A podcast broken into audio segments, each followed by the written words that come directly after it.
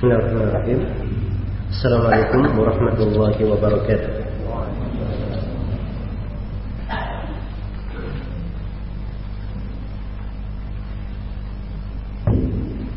إن الحمد لله نحمده ونستعينه ونستغفره ونعوذ بالله من شرور أنفسنا وسيئات أعمالنا من يهده الله فلا مضل له ومن يضلل فلا هادي له أشهد أن لا إله إلا الله وحده لا شريك له وأشهد أن محمدا عبده ورسوله. يا أيها الذين آمنوا اتقوا الله حق تقاته ولا تموتن إلا وأنتم مسلمون. يا أيها الناس اتقوا ربكم الذي خلقكم من نفس واحدة وخلق منها زوجها وبث منهما رجالا كثيرا ونساء. واتقوا الله الذي تساءلون به والأرحام إن الله كان عليكم رقيبا. يا أيها الذين آمنوا اتقوا الله وقولوا قولا سديدا يصلح لكم أعمالكم ويغفر لكم ذنوبكم. ومن يطع الله ورسوله فقد فاز فوزا عظيما أما بعد.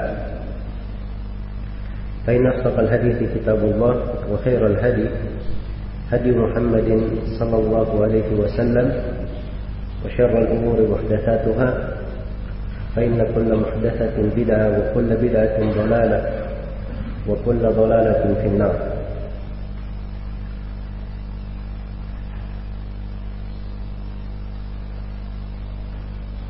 معشر الأساتذة والإخوة والحاضرين رحمني ورحمكم الله.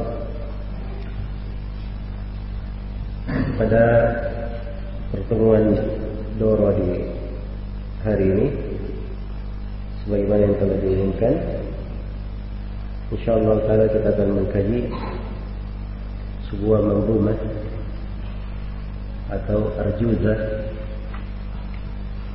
yang berjudul Tafsiratul Qasid ila ilmi al-maqasid ada 35 bait syair ditulis oleh guru kami Syekh Salih bin Abdullah bin Hamad Al-Utsaimin Hafizahullah Ta'ala Beliau adalah salah seorang ulama Saudi Arabia yang lahir pada tahun 1391 Hijriah.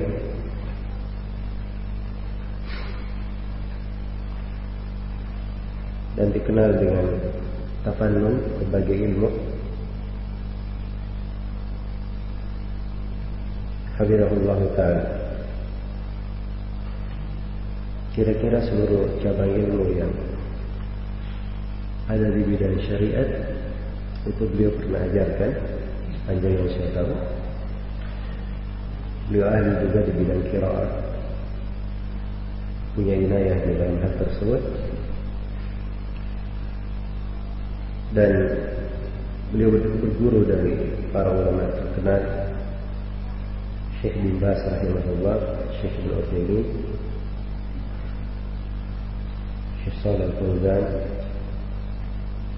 Syekh Al-Budayyan dan saya sendiri pernah melihat beliau diberi waktu khusus oleh guru kami Syekh Abdullah bin Abdul Aziz Ibn Akil rahimahullah ta'ala. Itu beliau membaca kitab Al-Kafi karya Ibu Qudam dan beliau sekarang adalah seorang doktor Fudu Hayat Kibar Ulama, anggota Hayat Kibar Ulama dan dimaklumi bahwa Hayat Kibar Ulama ini adalah lembaga ilmiah tertinggi di Saudi. Dan beliau juga pengajar di Masjid Nabawi dan di Masjid Al-Haram. Di Masjid Nabawi dan Masjid Al-Haram di Mekah. Baik. Jadi sekilas tentang penulis buku Adapun kandungan dari buku ini kita akan kaji bersama Mamdumah agar supaya teratur dari pembahasan yang kita akan kaji di dalam buku ini. Juga pengenalan tentang judul buku Tafsiratul Qasid ila Ilmi Maqasid. Iya. Ini juga akan datang nanti bersama dengan Mamdumah. Mampuna ini disebut juga dengan nama Arjuza. Arjuza itu dibahasakan Arjuza karena lantunan syairnya itu di atas Bahrul Rajab. Salah satu dari lautan syair yang dikenal di kalangan orang Arab. Iya. Bahrul Rajaz ini ini adalah bentuk manzumah yang banyak dipakai untuk menabam pembahasan-pembahasan ilmiah. Karena Bahrul Rajaz itu lebih mudah untuk digunakan. Perubahannya juga banyak sehingga orang yang menyusun bait syair di atas manzumah ini atau di atas uh, kafiyah Bahrul Rajaz ini akan lebih lebih mudah. Kata kuncinya di kalangan ahli arud wal qawafi fi abhuril arjaz bahrun yasul mustaf'ilun mustaf'ilun mustaf'ilun. Jadi kata kuncinya ada mustaf'ilun mustaf'ilun mustaf'ilun. Mustaf'ilun kalau orang kawafi itu ada sukun kalau dia baca tanwin di akhir kalimat itu ditulis satu huruf. Ya ditulis mustafilun mustafilun mustafilun dihitung. Ya mustafilun ini uh, bisa berubah-ubah. Bisa menjadi mukta'ilun bisa menjadi mafa'ilun bisa menjadi mafa'ilun bisa menjadi maf'ulun bisa menjadi fa'ulun. Ya. Dan bisa menjadi fa'ilatun. Itu perubahan-perubahannya perubahan-perubahan ini itu ada namanya pembahasan ilan wal zahafat pembahasan fawakih wal arud itu panjang ceritanya kita mau saya sebut ini bukan dars dalam kawafi wal arud. Cuman perubahan-perubahan ini saja yang perlu diketahui. Supaya kalau kita baca syair tidak keliru dalam membacanya ini bait syair yang pertama misalnya. Alhamdulillahirrahmani haitsu qattaha wa bainahu hatta wada mufakkiha ini wazannya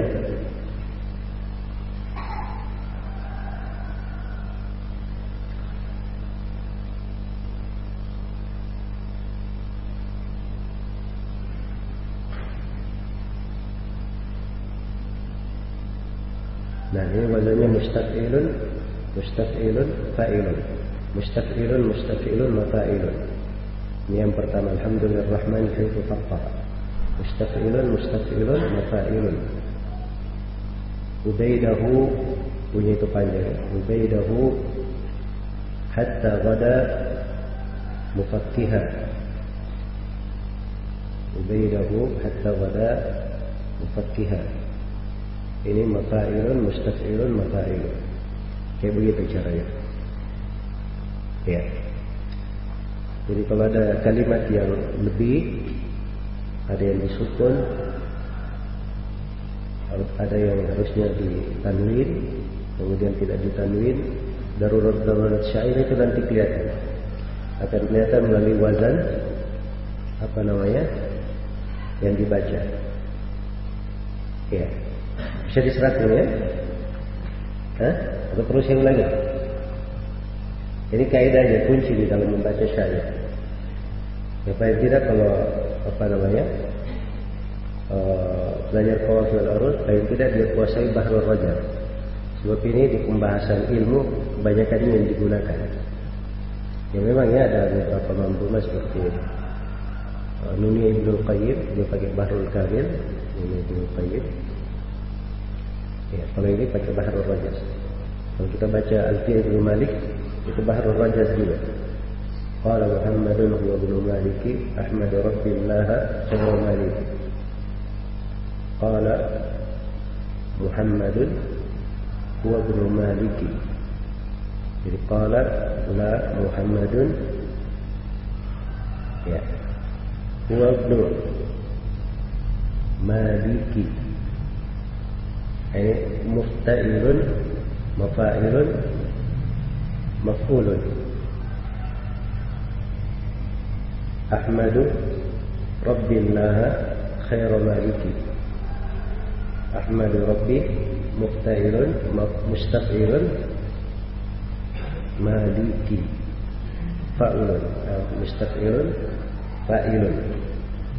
Ya jadi kayak gitu cara memasukkannya ya kalau ada papan saya berikan apa namanya cara menghitung-hitung kalimat yang untuk cara menyerapkan apa namanya eh, kata-kata di dalam bahasa Rajul ini kalimat-kalimatnya menghitung dari jumlahnya itu memang perlu perlu mengetahui kaidah dasar di dalam menghitung kalimat di dalam syair. Ya. Jadi syair itu mudah kalau mengerti kaidahnya, tahu timbangannya dan yang penting tidak keliru di dalam membaca. Tidak keliru di dalam membaca. Baik. Jadi ini mungkin terkait dengan pembahasan buku ini dan seputar dengan arjuza dalam syair, dalam qawafi.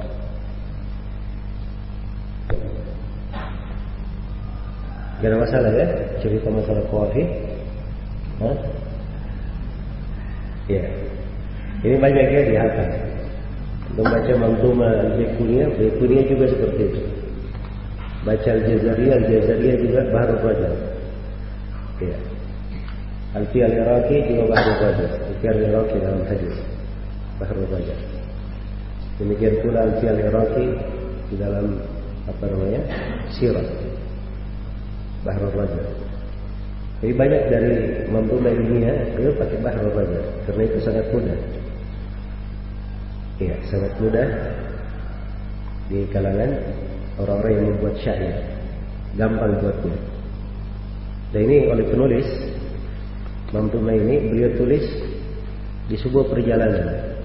Beliau sebutkan di akhir dari bukunya dari Mamtumanya. Ya, di page yang ke-30 Empat. Kata beliau, "Fahadihi khatam Fahadihi khatimatul hasna'i kamaltuha fi rihlatil ahsa'i. محمدلا وشاكرا في الرب مستغفرا من ذلتي وذنبي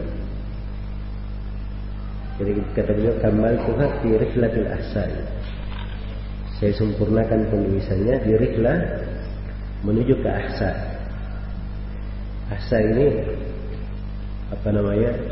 sebuah uh, kota di Saudi di wilayah Syarqiyah di wilayah timur Saudi dan namanya Manatik Syarqiyah Dammam Jubair, Ahsa di sekitar situ. Baik.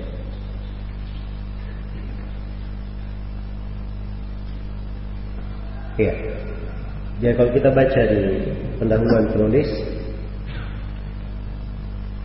Hafizahullah Ta'ala di bait syair yang ke-9 itu beliau terangkan uh, tentang judul buku ini. Kata beliau sammaituha tafsiratan lil qasidi. Sammaituha tafsiratan lil qasidi. Jadi memang sengaja beliau sebut dengan nama tafsiran.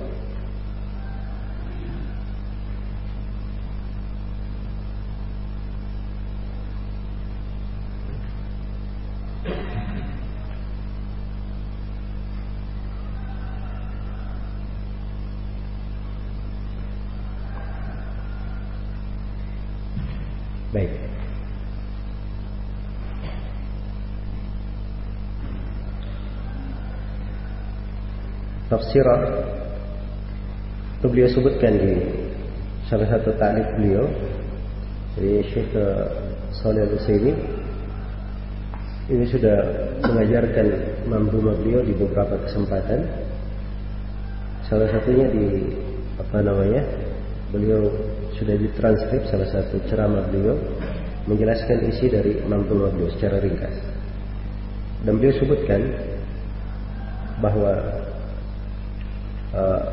maksud nadhimiha iqaful muta'allimina ala nubdatin min ilmi al-maqasid. Lida sammaha tafsirat al-qasid. Karena tafsirah ismun yunasibul muqtadi.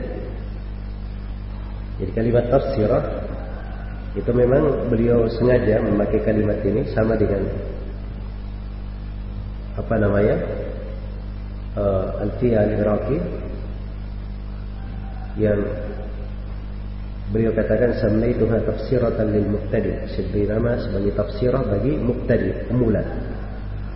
Ya karena maksud dari mamdumah ini dibuat oleh penulis Habibullah Ta'ala itu untuk menunjukkan nubdah ringkasan dari ilmu maqasid syariah. Berikan ringkasannya dari ilmu maqasid syariah makanya disebut dengan nama tafsir dan memang penulis di dalam pembahasan ini beliau hanya menyebutkan pertama beliau sebutkan tentang apa namanya pentingnya mempelajari ilmu maqasid ini Kemudian beliau sebutkan dari fawaid di dalam mempelajarinya, faedah yang bisa dipetik. Setelah itu beliau jelaskan tentang definisi ilmu al-maqasid. Definisi ilmu al-maqasid. Kemudian beliau terangkan ya, terkait dengan pembagian al-maqasid itu dilihat kepada sisi kuat lemahnya maqasid. Hanya beliau sebutkan pembagian al-maqasid menjadi tiga, daruriyat, hajiyat, dan tahsiniyat. Kemudian setelah itu beliau sebutkan mukammilan, penyempurna untuk tiga hal ini. Setelah itu selesai. Ini pembahasan dari apa namanya buku ini. Ya, dan kita di dalam kajian ini uh, mungkin akan memberikan beberapa pembahasan tambahan dan ada sebagian poin yang disebutkan oleh penulis mungkin akan lebih diperdalam. Iya. Dan saya memilih dari mampu ini sebagai dasar kita mempelajari karena yang menulis mampu di dalam ilmu maqasid itu tidak banyak yang menulis mampu tentang apa? Ilmu maqasid. Iya. Ada sebagian mampu ditulis tapi agak panjang. Agak panjang. Kemudian ada sebagian pembahasan yang kadang uh, perlu lebih didetailkan dan kadang ada hal-hal yang perlu diluruskan. Iya. Ada yang bagus tapi panjang sekali, lebih panjang lagi, bukan untuk pemula. Tidak cocok untuk sehari. Iya. Seperti kalau kita bahas misalnya uh, Mantuma Al-Qarnati yang menabam Al-Muwafaqat karya Syafi'i di Al-Muwafaqat itu salah satu babnya ada bab khusus bab Al-Maqasid di dalam Al-Muwafaqat iya di sini terdapat penjelasan tentang maqasid syariah dengan pendalaman yang lebih uh, penjelasan yang lebih mendalam dia ringkas dari apa yang disebutkan oleh Imam Ash-Syafi'i rahimahullah taala. Iya. Dan umumnya di dalam penyampaian ilmu khususnya untuk taksil ilmi ketika kita belajar buku di bidang apa saja ini kaidah dalam belajar kita belajar bidang apa saja itu harus ada mukhtasar ringkasan di dalam bidang itu yang kita kuasai iya jadi semua bidang ada ringkasan di bidang itu kita kuasai. Kita ambil dari yang kecilnya, kemudian meningkat ke atas, meningkat ke atas. Iya. Dipegang dan dia kuasai. Kalau bisa dihafal itu lebih bagus. Itu lebih bagus. Ada sebagian ulama yang seluruh dari mampungan itu dia hafal, tapi di waktu dia belajar saja. Begitu sudah rasih, ya, maka yang dihafal adalah pokok-pokoknya saja. Karena yang lainnya sudah ada di dalam pokok. Sudah di dalam pokok tersebut. Baik. Jadi ketika mereka dengar sesuatu dari pembahasan ilmu apa saja, itu bisa mereka jelaskan karena asalnya mereka belajar semua cabang ilmu itu dengan jalurnya. Mereka ambil dari yang kecil sebelum yang besar. Dari yang kecil sebelum yang besar. Iya. Nah ini pembahasan ilmu maqasid akan kita baca nanti sisi pentingnya dari pembahasan ini. Ya, bersama dengan uraian penulis Habibullah Taala. Cuman saya ingin menjelaskan bahwa Mamruna ini 35 bait syair. Ya 35 bait syair. Ini adalah nubda ringkasan tentang ilmu maqasid iya.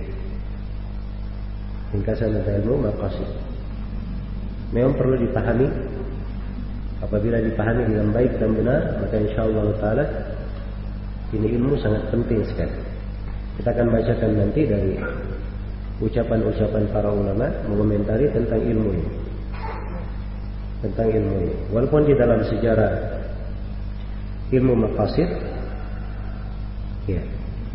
Ini pembahasan dikenal oleh para ulama dari masa ke masa.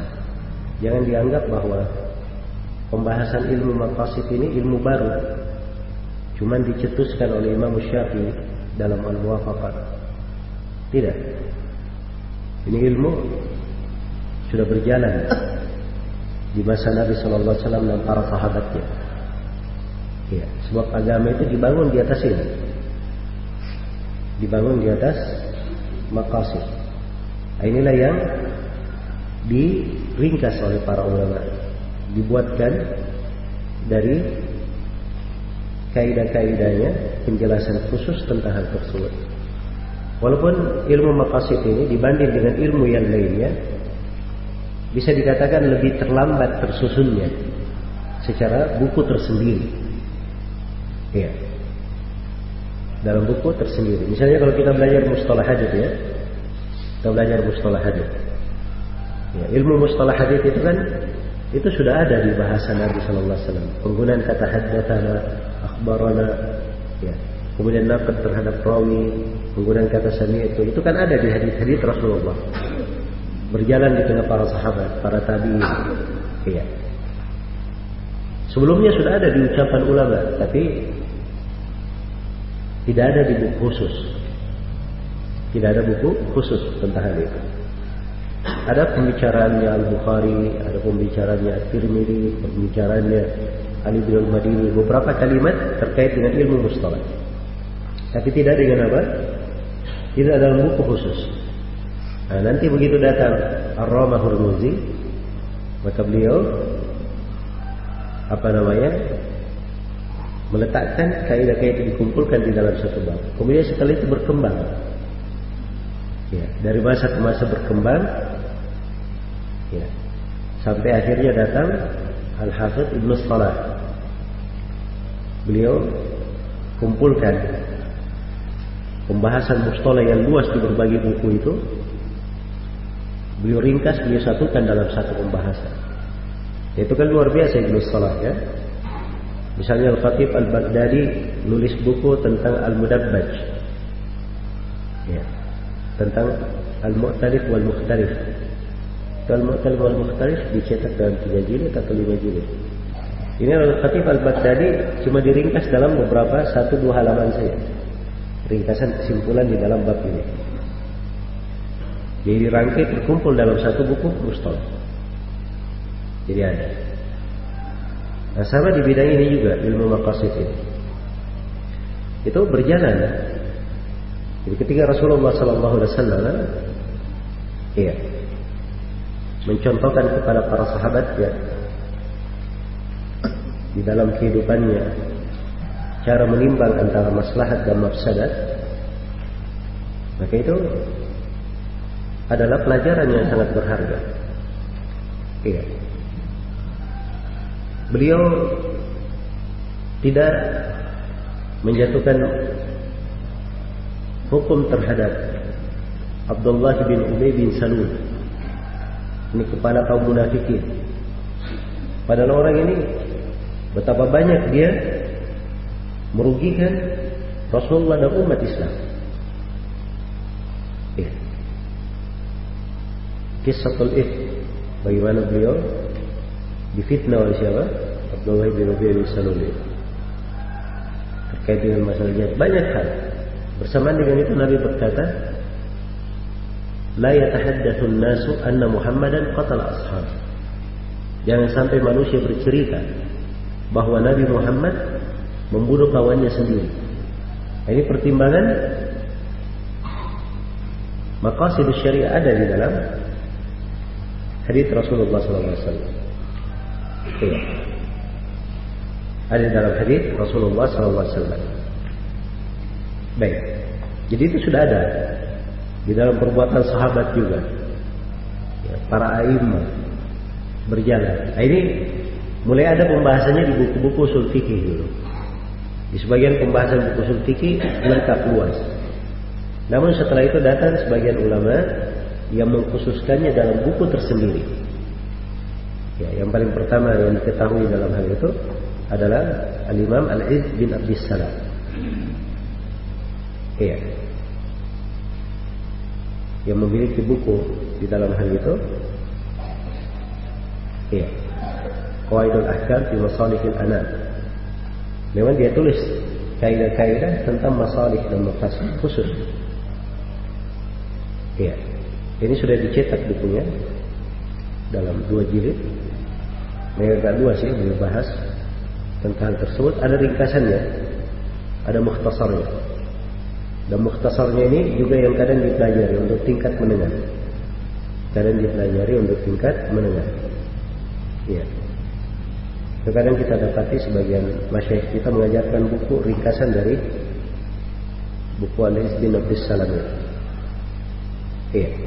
Tapi kalau mau tingkatan yang lengkapnya memang tentang ilmu maqasid, nah itu baca buku aslinya dan baca buku Imam Syafi'i Al-Muwafaqah. Sebab ini dua buku yang memang paling populer di dalam ilmu maqasid ini. Jadi kalau judul Tafsiratul Qasid Tafsirat yang membuat dia punya basirah bisa melihat Al-Qasid ini bisa jalan. Ini nubdan, ringkasan ila ilmi maqasid kepada ilmu al-maqasid. Iya, nanti akan datang definisi tentang ilmu maqasid ini. Didefinisikan oleh penulis. Ya. Ilmu maqasid kadang dikatakan ilmu al-maqasid, kadang dikatakan maqasid syariat, kadang dikatakan al-maqasid asy-syar'iyyah Ya, kalau bahasa-bahasa ulama dahulu, kadang mereka bahasakan dengan bahasa al-munasabah wal illah, al-asrar. Ya. Syekhul Islam Ibnu Taimiyah kadang beliau bahasakan dengan nama batin syariah. Batin syariah. Bukan zahirnya tapi batinnya. Iya. Sebab ini adalah ilmu yang sangat penting seorang itu memahami apa maksud di dalam bersyariatan. Supaya jangan dia keliru di dalam memahami. Kalau dia keliru di dalam memahami maksud pensyariatan, kadang syariat itu dia tempatkan bukan pada tempatnya. Dia posisikan bukan pada apa? Posisinya. Akhirnya jatuh di dalam berbagai kekeliruan. Misalnya Nabi Shallallahu Alaihi Wasallam melarang sholat di kuburan. Iya. Ada sebagian fuqaha yang berkata sebab dilarangnya karena itu banyak najis di kuburan. banyak najis. Ini pembahasan menyebutkan banyak najis ini bertentangan dengan pembahasan ilmu ini maqasid syariah. Iya.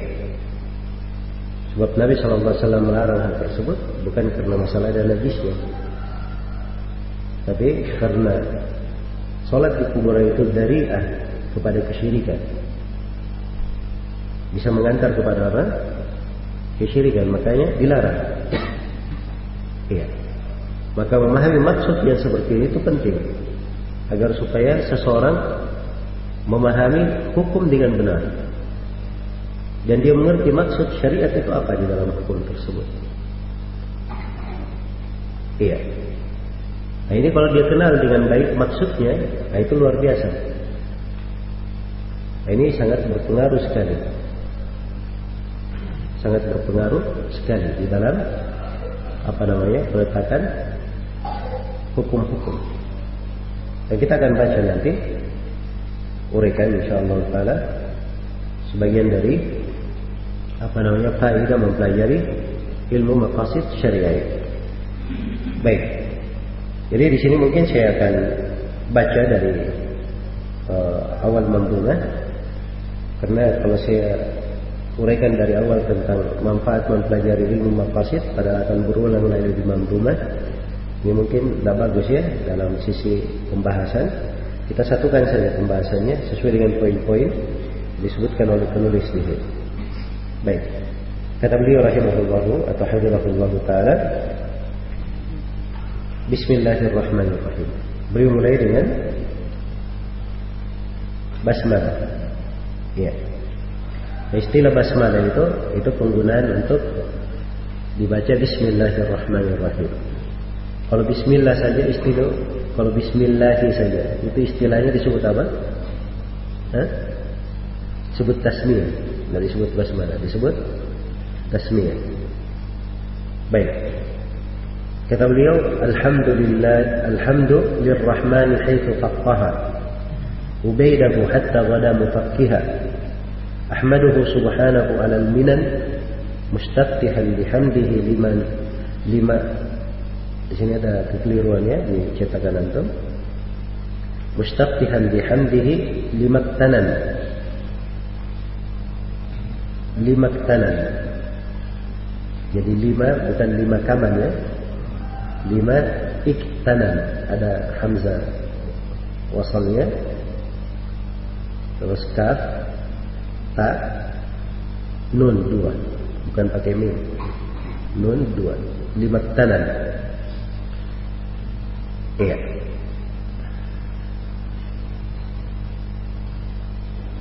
Jadi makanan itu itu artinya istatar kita akan terangkan nanti.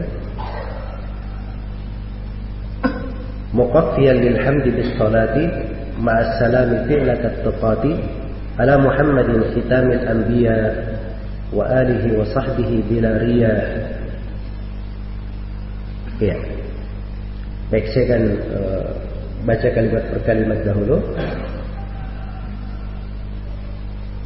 Kata beliau Alhamdulillah Alhamdulillahirrahman. Iya. Beliau memuji Allah Subhanahu wa taala Ar-Rahman.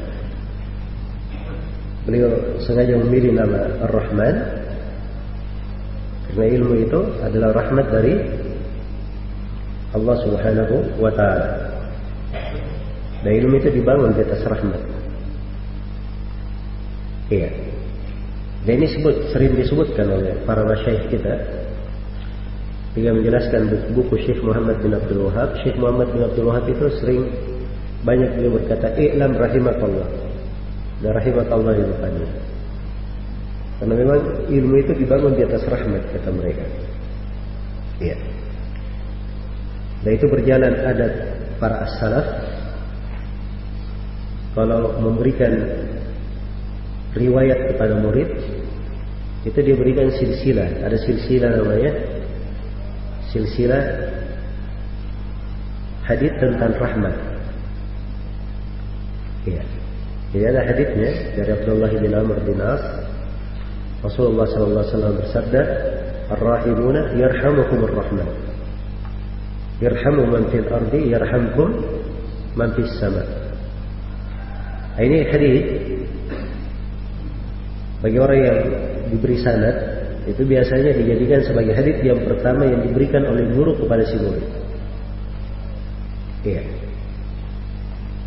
Untuk memberikan kesan bahwa ilmu itu dibangun di atas apa? Dibangun di atas rahmat.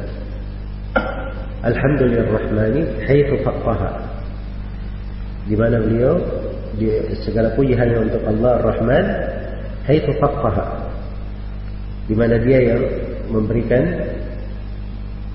fikih faqaha. Iya. Jadi kata fikih itu secara bahasa umumnya kembali kepada mana al-faham.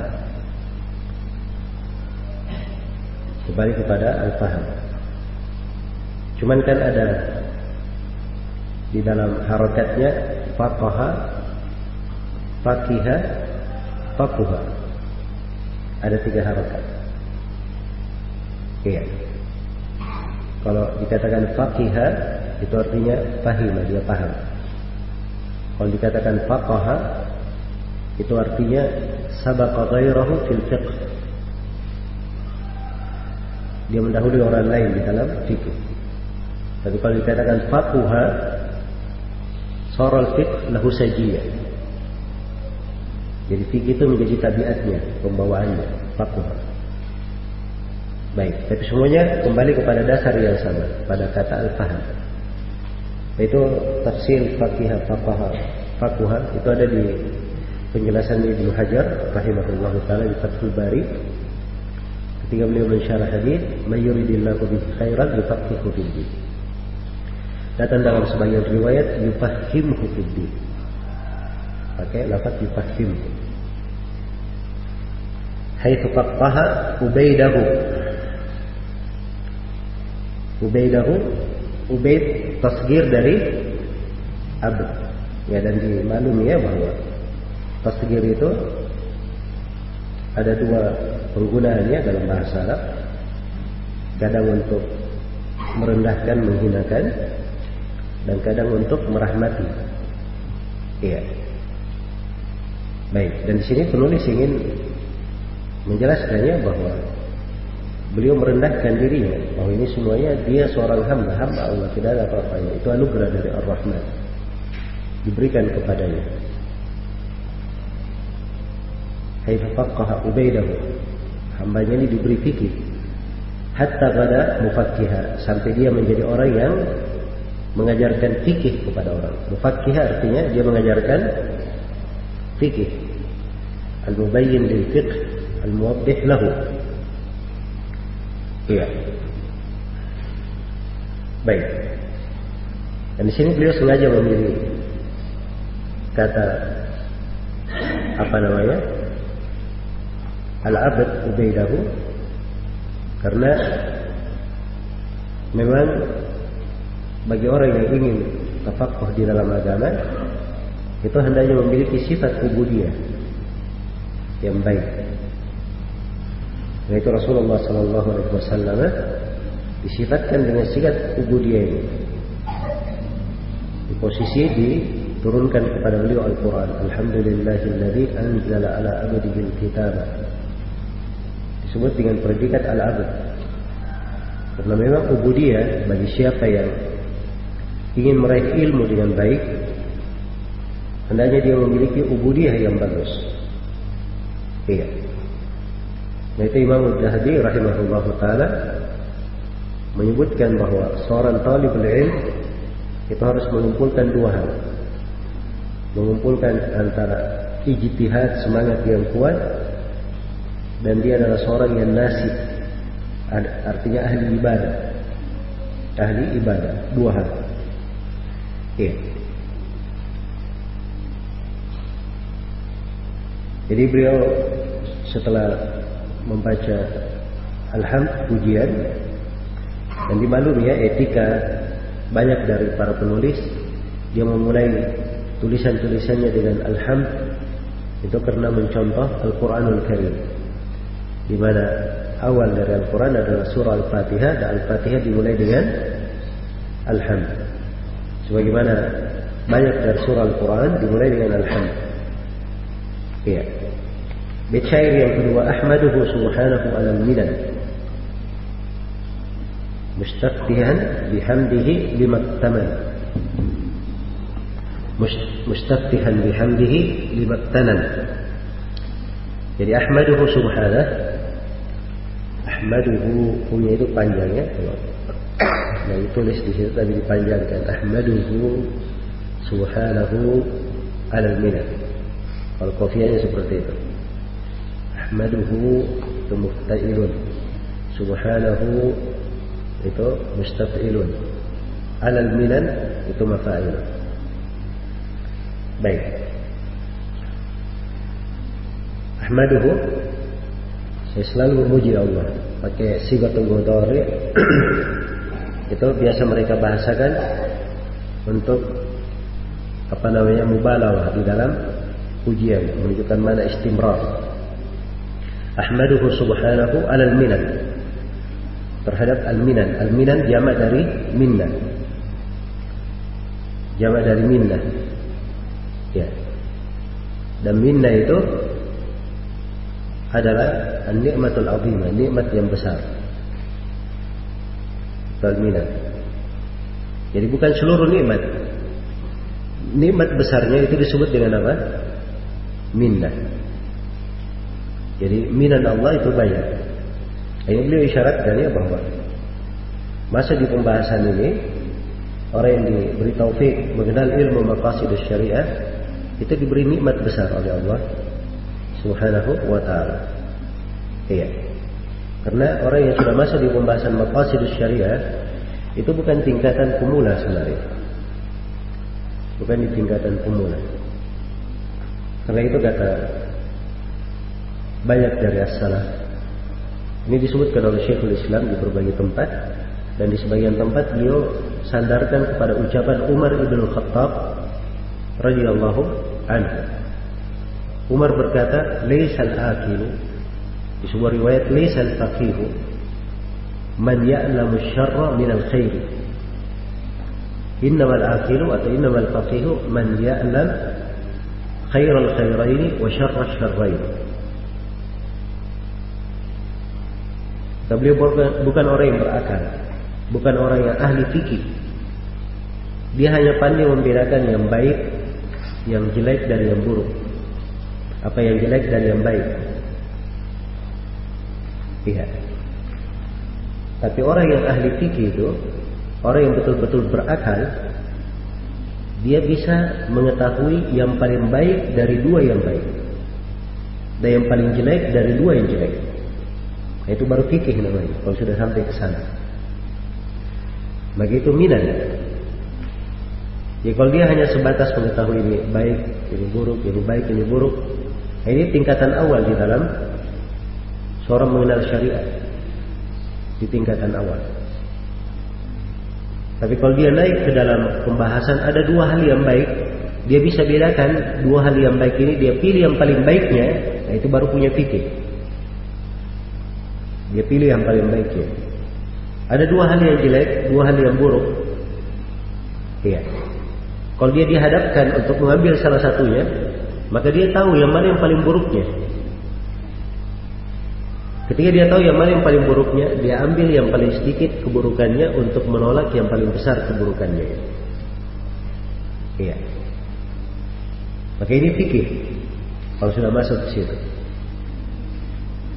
Karena itu ilmu ini akan datang nanti penyebutannya dari ucapan para ulama tentang pentingnya ilmu ini. Ilmu ini syarat di dalam ijtihad menurut Imam Syafi'i. Kalau bahasa Al-Ghazali, dia kiblatnya ahli ijtihad. Ilmu ini. Kiblat ahli ijtihad. Iya. Dan sebagian ulama ada yang membahasakan tidak boleh seorang itu berfatwa tentang sesuatu kalau dia tidak mengerti tentang ilmu maqasid syariat. Nanti akan sembarang dia berbicara. Dan dia akan jatuhkan manusia di dalam banyak kebinasaan. Iya. Karena dia tidak mengerti dari maqasid itu terkait dengan maqasid syariatnya atau maqasid maksud syariat untuk para mukallaf atau maqasidul mukallifin. Ketika dia tidak paham hal-hal yang seperti ini, akhirnya bisa menjatuhkan ke dalam perkara-perkara yang membahayakan. Ya.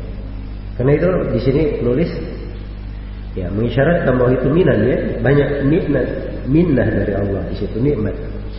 Ketika seorang mempelajari ilmu yang seperti itu. Mustaftihan bihamdihi limaktanan. Ya. Mustaftihan bihamdihi dengan membuka dalam keadaan dia membuka bihamdihi dengan memuji Allah Subhanahu wa taala limaktanan. Limaktanan artinya limastatar Al-maknun ya dari kata al-maknun. Al-maknun itu artinya al-mastur. Maksudnya banyak dari nikmat Allah itu yang diberikan terpendam. Ya, sebenarnya itu nikmat banyak yang kita tidak tahu tentang nikmat itu. Iya. Baik. Muqaffiyan lilhamdi bis salati. Muqaffiyan artinya muttabi'an dengan mengikuti jadi setelah alham memuji, alhamd ini diikuti dengan berselawat. Selawat kepada siapa? Akan datang nanti ya. Diikuti dengan selawat.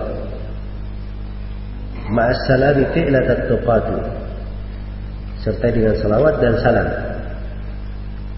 Iya. Dan ini adalah perbuatannya orang-orang yang bertakwa. At-tuqah itu jamak dari Tadi. Iya. Salawat dan salam kepada siapa? Ala Muhammadin Kitamil Anbiya. Kitamil Anbiya. Hamzanya tidak disebut ya. Tidak ditulis Hamzanya. Karena darurat syair. Menjaga wazannya.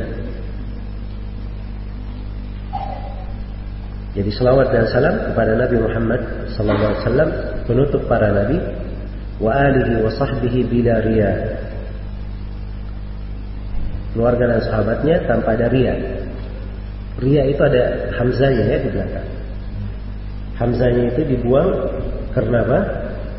Darurat syair namanya. Ya, ini di pembahasan ilmu darurat. Ya darurat syair ini banyak ya. Ada sebagian menyebutkan darurat syair itu lebih dari 100 keadaan. Darurat syair. Ya. Nah, ini salah satu bentuk darurat syair. Baik. Jadi selawat kepada Allah, eh, selawat kepada Nabi Shallallahu Alaihi Wasallam dan salam dan dilakukan hal tersebut tanpa ada ria. Dan ria itu artinya seorang menampakkan amalannya kepada manusia agar supaya manusia melihat amalannya dan memuji dia. Ya. Maka ini disebut dengan ria. Disebut dengan apa? Ria. Baik. Jadi beliau memulai dengan empat bait syair. Yang pertama ini pujian kepada Allah Subhanahu wa taala. Pujian kepada Allah Subhanahu wa taala muqaddimah untuk memulai. Setelah itu beliau berkata, "Wa ba'du innal ilma bil ahkami min anfa'il ulumi lil anami." Iya. Wa ba'du ini dari kata ringkasan dari apa? Amma ba'du. Ringkasan dari amma ba'du. Iya. Innal ilma bil ahkam. Saya tidak rinci ya tentang nama Saya pikir itu sudah biasa kita lewati ya. Pembahasan nama ba'du. Innal ilma bil ahkami. Sungguhnya ilmu tentang al-ahkam. Min anfa'il ulumi lil. Dari ilmu yang paling bermanfaat untuk manusia. Ya, ilmu yang terkait dengan ahkam, ilmu yang terkait dengan ilmu fikih, ahkam maksudnya ilmu fikih. Itu ada tiga ilmu. Ada ilmu usul fikih, ada ilmu al-qawaid al-fiqhiyah, dan ada ilmu maqasid syariah. Tiga ilmu. Iya. Ilmu maqasid syariah. Ini untuk pembagian yang terakhir seperti itu. Walaupun kebanyakan orang terdahulu itu hanya menyebut usul fikih dan apa? Qawaid fikih. Karena sejumlah qawaid fikih itu masuk di dalam ilmu maqasid. Dan ilmu maqasid itu sendiri di usul fikih ada pembahasannya. Ada di pembahasan kias di bab illah dan ada di pembahasan masalih al-mursal. Di dua pembahasan. Di ilmu usul fikih. Iya. Dan dimaklum ya di ilmu sultik itu pembahasan yang paling rumitnya itu di pembahasan kias di ilmu sultik. Pembahasan kias. Nah, kias itu banyak pembahasan terkait dengan masalah ilah. Nah, ini pembahasannya ilmu maqasid syariah di sini. Jelas ya? Pembahasan ilmu maqasid syariah. Nah, kemudian ada namanya di pembahasan adillah tuh, di pembahasan al-adillah, di pembahasan usul fikih namanya al-masalih al-mursalah. Nah, ini pembahasan al-masalih al-mursalah ini masuk juga di pembahasan apa? Maqasid syariah. Iya. Dan nanti kita akan jelaskan pembagian tentang masalih. Karena ini ada kaitannya dengan pembahasan kita. Iya. Kita akan bagi nanti masalih menjadi tiga. Ada masalih mu'tabarah, ada masalih mulghah antara keduanya ini masalih mursalah apakah ada atau tidak ada itu kan ada memang silam pendapat di pembahasan usul fikih dan uh, mungkin kita akan singgung sedikit karena terkait dengan pembahasan kita di sini iya jadi secara umum kalau ingin didetailkan ilmu alat yang diperlukan untuk memahami fikih ilmu alat yang diperlukan itu ada tiga ada ilmu usul fikih ada ilmu al-qawaid fiqhiyah dan ada ilmu apa? Maqasid syariah. Tiga jenis ilmu. Iya. Nah ini yang repot orang-orang yang masuk di dalam pembahasan fikih nanti dia belajar fikih ya sambil dia dalami tiga ilmu ini. Nah, ini agak repot ya. Akhirnya yang keluar itu aneh bin ajaib nanti. Ya. Ada orang-orang yang kadang dia pembahasan bisa dia terangkan beberapa hukum. Dari mana dia dapat? Sering dia baca fatwa-fatwa ulama. Fatwa-fatwa. Tapi dia tidak mengerti dari mana ulama ini berfatwa seperti itu. Kenapa bisa fatwanya ada seperti itu? Nah, ini kan ada ilmunya untuk memahami. Jadi kalau lihat di, bisa diketahui dari mana dia memfatwakan itu, ya fatwanya ke mana si alim ini berbicara, Iya. Nah, ini dia akan mengerti nanti penggunaan fatwa itu ke mana. Ada sebagai orang dia pakai satu fatwa, dia pakai di semua tempat. Seakan-akan si alim ini berfatwa pada semua tempat itu. Padahal si alim ini berfatwa mungkin fatwanya umum atau mungkin di fatwa di keadaan tertentu. Nah, ini keliru, banyak kekeliruan. Kenapa?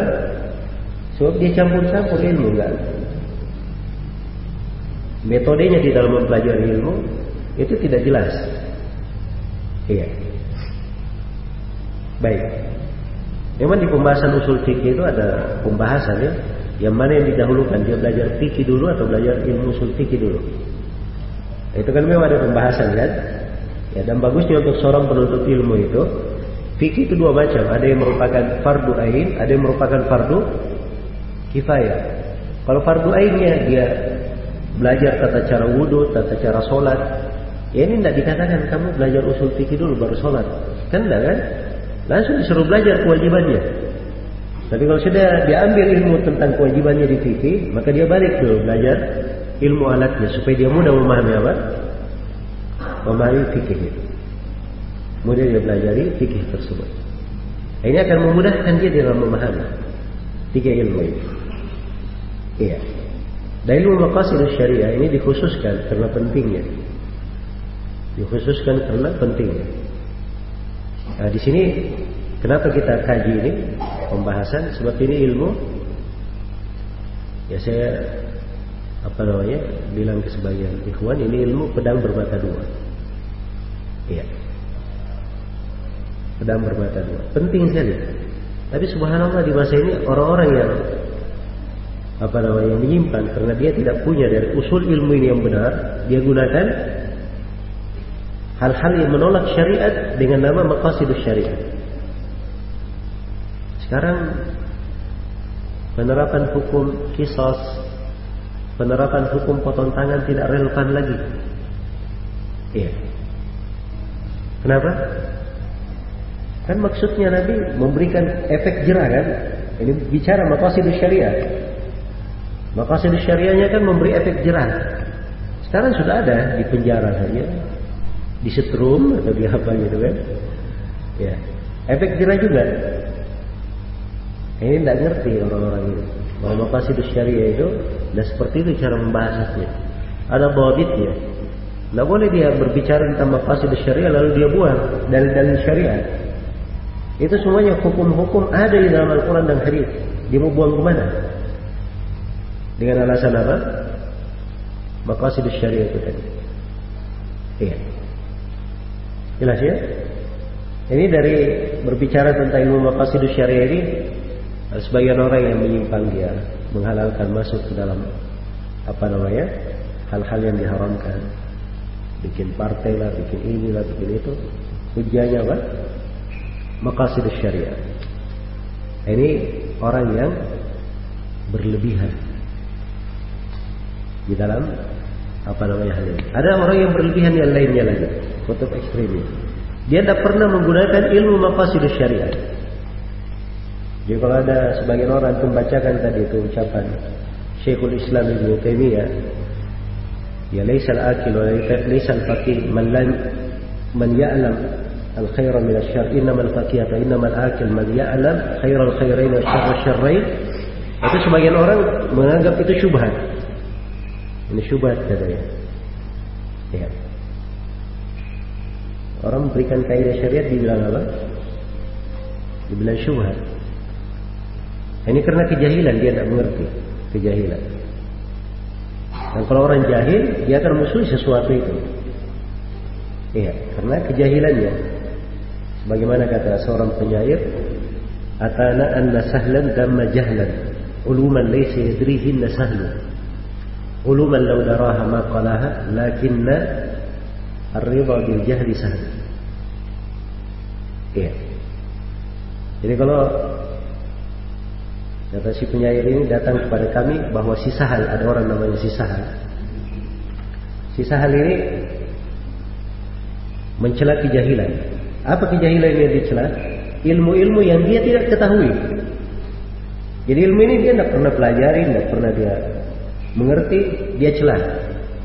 Ya. Ilmu yang kata dia pelajari, dia tidak akan meremehkannya. Tapi yang menjadi masalah, riba dengan kejahilan itu adalah sahlu juga. Gampang juga. Sal itu kan nama dia tadi kan, artinya gampang. Ini dipakai nama dia untuk apa namanya? Untuk menjelaskan bahwa riba dengan kejahilan itu gampang ya. kalau menggampangkan perkara. Tapi ini ilmu-ilmu, ilmu yang dikenal di kalangan para ulama berjalan di lisan mereka, mewarnai fatwa-fatwa mereka. Dan ini fikih mendalam. Iya.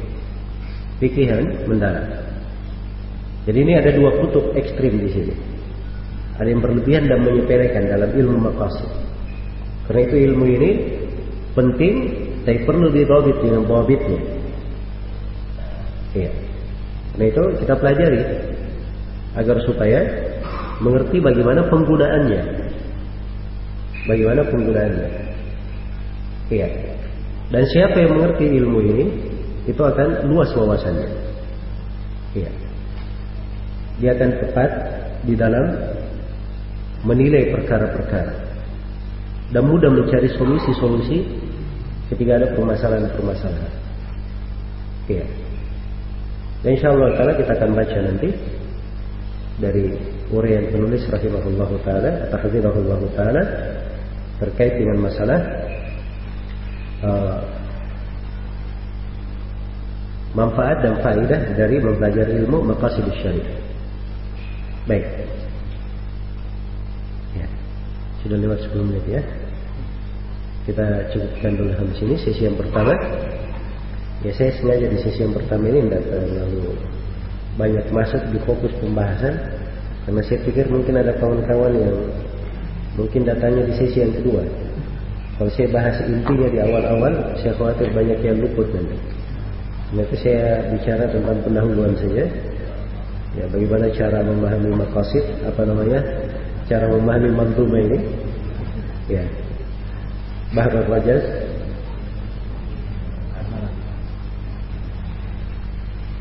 Jadi kalau mempelajari syair itu, syair itu ilmu syair, kawafir wal, wal arud, itu ilmu sebenarnya kalau dikatakan wajib dipelajari, kayaknya tidak juga, tidak wajib dipelajari untuk seorang penuntut ilmu. Hanya saja orang-orang yang mengajar itu kayaknya tidak layak kalau tidak belajar ilmu khawatir. So, khawatir dia salah baca. Banyak salah bacanya. Dan itu kan tidak cocok seorang salah baca di dalam apa? Uh, tentang syair. Ya dan ilmu ini, ilmu tentang kawafi ini, itu kadang kalau dia sudah belajar bahasa Arab, kalau orang Arabnya saja, orang Arabnya, itu kadang dia tak belajar ilmu ini bisa dia baca syair. Bisa dia baca syair. Karena ini ilmu di, disusun oleh Al Khalil bin Ahmad Al Farahidi itu untuk mendekatkan, untuk menjaga. Jadi dia dengar ucapannya apa namanya syair-syairnya orang Arab, kemudian dia buku dia dia dia tulis. Ya ini dia buat apa namanya dawair lingkaran-lingkaran yang berisi tentang syairnya orang Arab itu, kemudian diberikan kesimpulan-kesimpulan syair begini begini begini. Nah dikatakan bahar lautan, sebab lautan itu tidak ada habisnya. Karena syair juga seperti itu. Kalau mau bikin syair di lautan mana saja, itu tidak ada habisnya. Dia bisa selalu membuatnya. Baik. Ada pertanyaan sampai sini?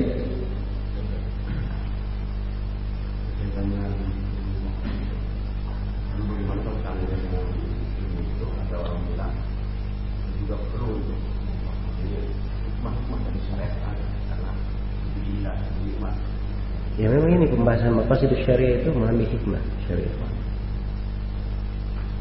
Ya. Kan tadi saya sebut bahwa di antara penamaan maqasid dibahasakan dengan apa? Ada yang menyebutnya illah, munasabah. Ada yang menyebutnya dengan asrar, rahasia-rahasia syariat. Kalau Syekhul Islam dia sebut dengan batin syariat, batinnya, bukan bahirnya, batinnya. Hikmah. Itu semuanya bahasa dipakai. Hmm? Di bidang ini. Dia mendalam di kayak bagaimana dulu? Mendalam di posisi apa? Itu ada dua pembahasan. Ada sudut mendalami hikmah terkait dengan pembahasan akidah, ada sudut memahami hikmah terkait dengan pembahasan fikih. Itu dua pembahasan itu berbeda. Iya. Kalau dia terkait dengan keyakinan, terkait dengan itu ditutup pintu. Apalagi membicarakan masalah asmaul husna, bicarakan tentang al-ghibiyah, itu tidak ada berbicara tentang hal tersebut. La yus'alu amma amma yaf'al wa hum yus'alun. Allah tidak ditanya apa yang dia lakukan. Mereka yang ditanya tentang itu. Jelas ya? Tapi kalau terkait dengan fikih, ada hal-hal yang memang dibahas oleh para ulama. Ketika ada hukum, apakah ini hukum dia tak budi atau dia muallal hukum ini. Nah, itu kan dibahas di pembahasan. Jadi bedakan. Iya. Kita masuk di satu sudut ilmu. Kita harus tahu ilmu ini cakupannya di mana. Ini mau di mau di apa namanya kita uh, baca mampu ini kita ingin uh, mudakar bagaimana membaca bawabit para ulama di dalam ilmu ini. Ya Allah. Lain-lain?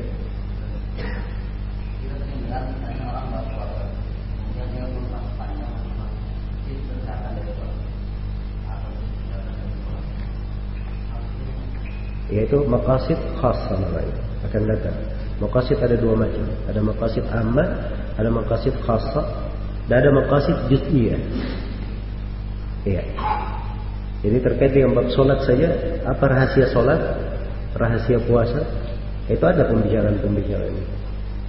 Ya, nah itu Al-Is bin Abdul Salam punya buku, ada bukunya asrar asiyam. Rahasia-rahasia puasa. Itu pembicaraan maqasid. Ya, jadi hal itu bisa dibahas terkait dengan hikmah syariat. Apakah ada kaitannya dengan hukum nanti? Itu lain lagi pembahasan ada pembahasan lain. Baik. Ada yang lain? Ya, santai ya majelisnya. Ini bukan majelis formal. Majelis apa namanya? Kita uh, sifatnya kalau saya bahasakan mudah. Sini banyak para sahabat yang sudah pernah belajar lebih bagus daripada saya yang mau kasih ini. Ya, kita saling saling tukar faedah dalam hal ini insyaallah. Baik. Sudah ya? Cukup dulu sampai sini. Baik, insya Allah kalau kita sambung nanti. Jadi jadi kan kalau saya lihat jam 8 ya? Hah? Kita mulai jam 8. Baik, insya Allah. Saya cukupkan sampai sini. Subhanallahumma wa bihamdik. Asyhadu an la ilaha illa anta astaghfiruka wa atubu ilaik. Walhamdulillahirabbil alamin.